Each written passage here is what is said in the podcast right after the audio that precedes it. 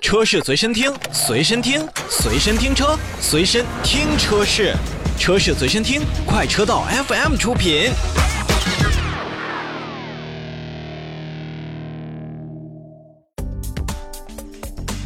欢迎收听快车道啊！今天来到私车定制，我跟老车要跟大家聊一聊国五、国六的事儿。嗯对因为这个确实过了一段时间了，就是在年初的时候，跟老车，包括有很多听众朋友在网上通过微信平台也问我们说，这个是的你看有的地区国五、国六马上就就要实施了，然后我们比如说二手车将来怎么卖啊？嗯这个比如说有那个国五、国六地区的那个二手车进来了，我们能不能买？嗯哼再有就是买新车的时候，到底是买国五还是国六？我觉得今天要跟大家，咱不能说是完全总结，因嗯为这个节目当中肯定时间也是有限，所以老车也是提供了。四款可能大家在买车卖车的时候都会想到的，哎，就是比较熟悉的车型。是的，嗯，先跟大家说一下是哪几款车型啊？嗯，一个是广汽丰田的凯美瑞，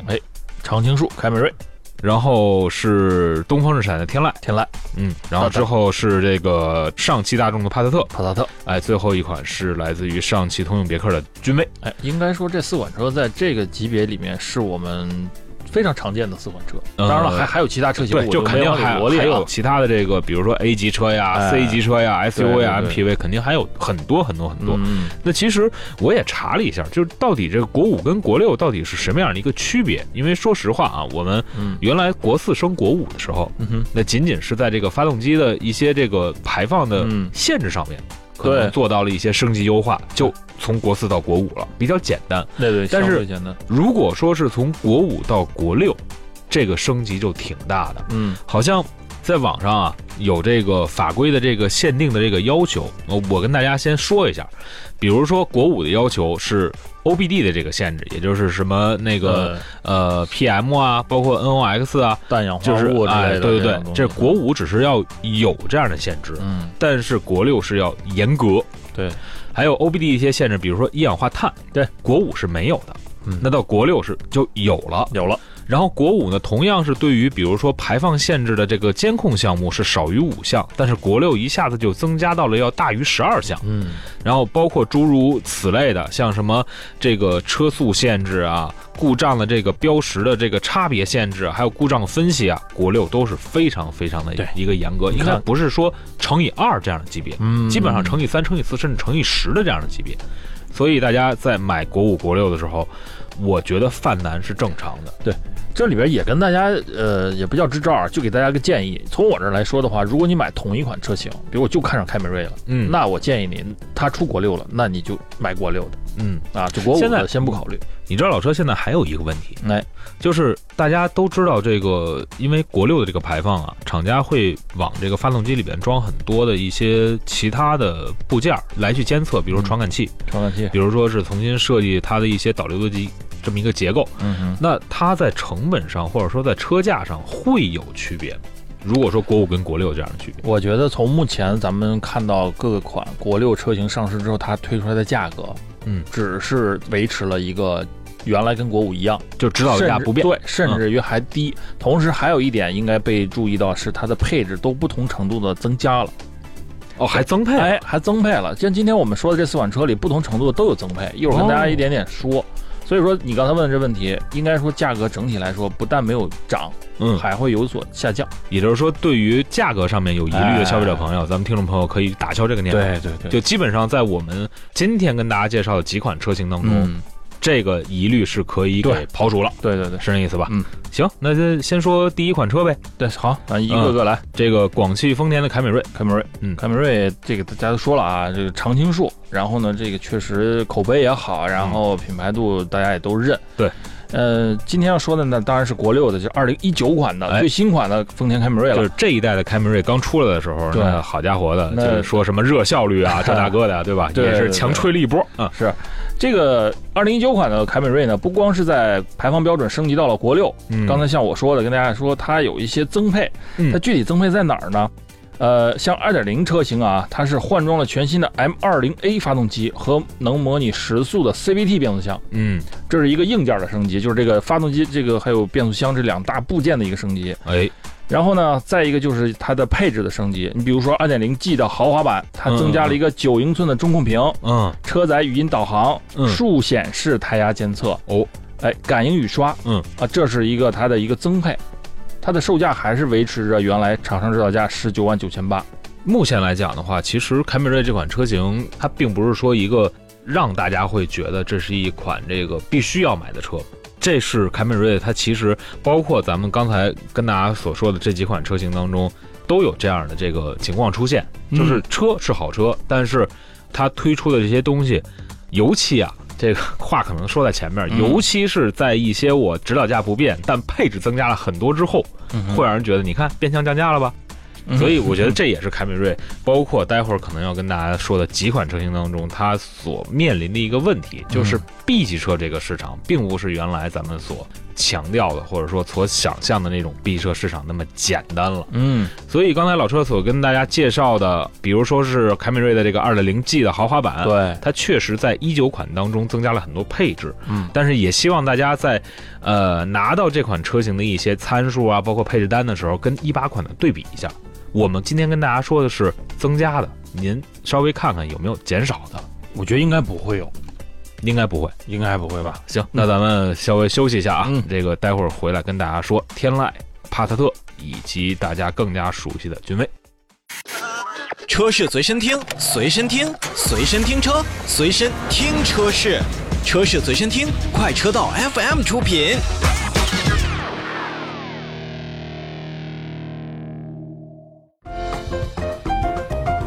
好，欢迎回来，私车定制继续给大家介绍一下国六当中的啊、大家比较耳熟能详的这个 B 级车。嗯说完了凯美瑞了，同为这个日系车的另外一款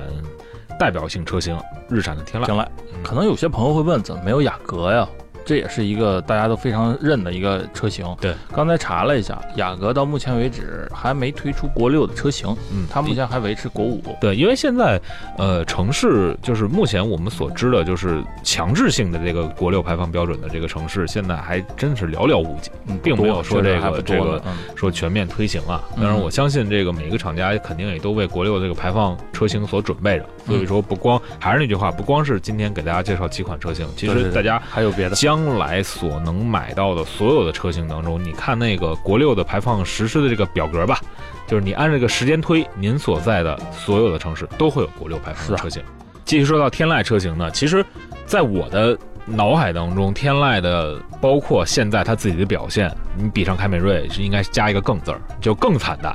确实，天籁从目前来看没有。凯美瑞啊、帕萨特啊、大众、迈腾，他们嗯卖的要那么好了。嗯，你说这个也问过其他人，说这什么原因呢？原来说起天籁，大家都很喜欢呀，优雅呀，内饰很精气，然后坐进去又很舒适，为什么一下子就变得不如说的这几款车了呢？嗯其实目前来看，天籁还没有进行这个，呃，它已经换代了，嗯但是它就是之前那一代、换代之前那一个，呃维持了很长一段时间，它就是我觉得产品竞争力缺乏，下降。哎，不够，嗯，确实比较中庸，它抱着这个中庸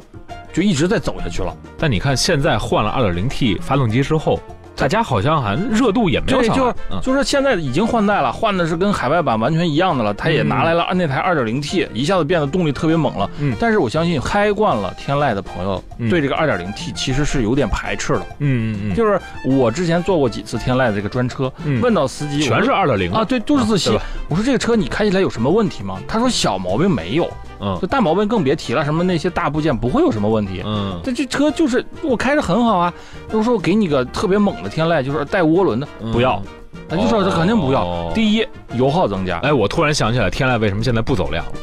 是因为原来的车虽然卖的不好，但它还算皮实，它出 问题的几率比较小，就是大家都没换呢。嗯大家就是觉得这车皮实耐用，油耗还低啊，我开着也比较舒服，嗯我。家用我私用我接活都可以，你真的一下子来了个 2.0T，动力是猛了，但是相应的一些成本肯定会往上涨。我其实大概理解，就是大家对于天籁这个车的诉求，并没有在动力上强调过多，对，而是一如既往的像日产大沙发那样的感哎，觉，就是日产大沙发那对种吧感觉，哎，嗯，所以那说所以这回国六的这个排放，天籁给出了你觉得比较好的，我觉得还还是那个2.0的二点零自吸 OK 它还是那个走量，就舒适版。嗯嗯嗯啊，我觉得这个就够用了，配置啊，什么一些价格，你看它的价格，这个舒适版是十八万六千八嗯，啊，比凯美瑞呢还低一万呢，而且我觉所得以现在天籁是不是马上就有优惠了？应该快了一万我一觉得万块钱？照这情势，哎，差不多，肯差定不多应吧该是能应该能谈下来，哎，我记得就是可能说其他级别的啊，比如说像楼兰啊、像奇骏啊这样的车型，我原来在去年进店的时候，当然还没有国五、国六这样的事儿，嗯基本上都可以大概打一个八五折左右差不多。啊，三到四万块钱的一个降幅。嗯对，，其实你看日产旗下这些车型带涡轮的就不多，嗯，对吧？刚才你说奇骏、楼兰、都逍都客没有涡骐轮，达都没有涡轮，骐达好像有过一个那什么叫一点六，瑞那个，对，你看他一卖点六 T，那能看到活的吗？我觉得大街上一个我都没见到过。嗯，就所以说，它带带涡轮真的是就是大家对于对于这个日产这个哎调性来讲的话，你别把所有车当成 GTR。对对对对， 所以 2.0T 确实是给了这个天籁更多的动力，但是说实话，在这个天籁上市的时候，我记得我们的节目当中说了，2.0升肯定是最走量的，嗯哼，因为它给了这个专车市场更多的一个选择，对，对吧嗯？因为专车市场现在你看，新的雅阁、新的凯美瑞不多，不多不多，真的不多哎真的不多，嗯，因因为这两款车型更多的是走了这个家庭化的这个路没错，路线，就是走这个商业用途可能就很少了，所以天籁垄断专车市场，可能还是一个可以做的一件事情。嗯但是你 2.0T 出来之后，其实它还是愿意推自己这个 2.0T 这个叫什么那肯 V 定啊 VC Turbo 对是吧？对对吧？但是现在看来的话，我觉得天籁还是走到了老路上。嗯嗯，走到老路上，好吧，那我们也再休息一下。那最后一点时间呢，一会儿回来跟大家说帕萨特和上汽通用别克的君威。车是随身听，随身听，随身听车，随身听车是，车是随身听，快车道 FM 出品。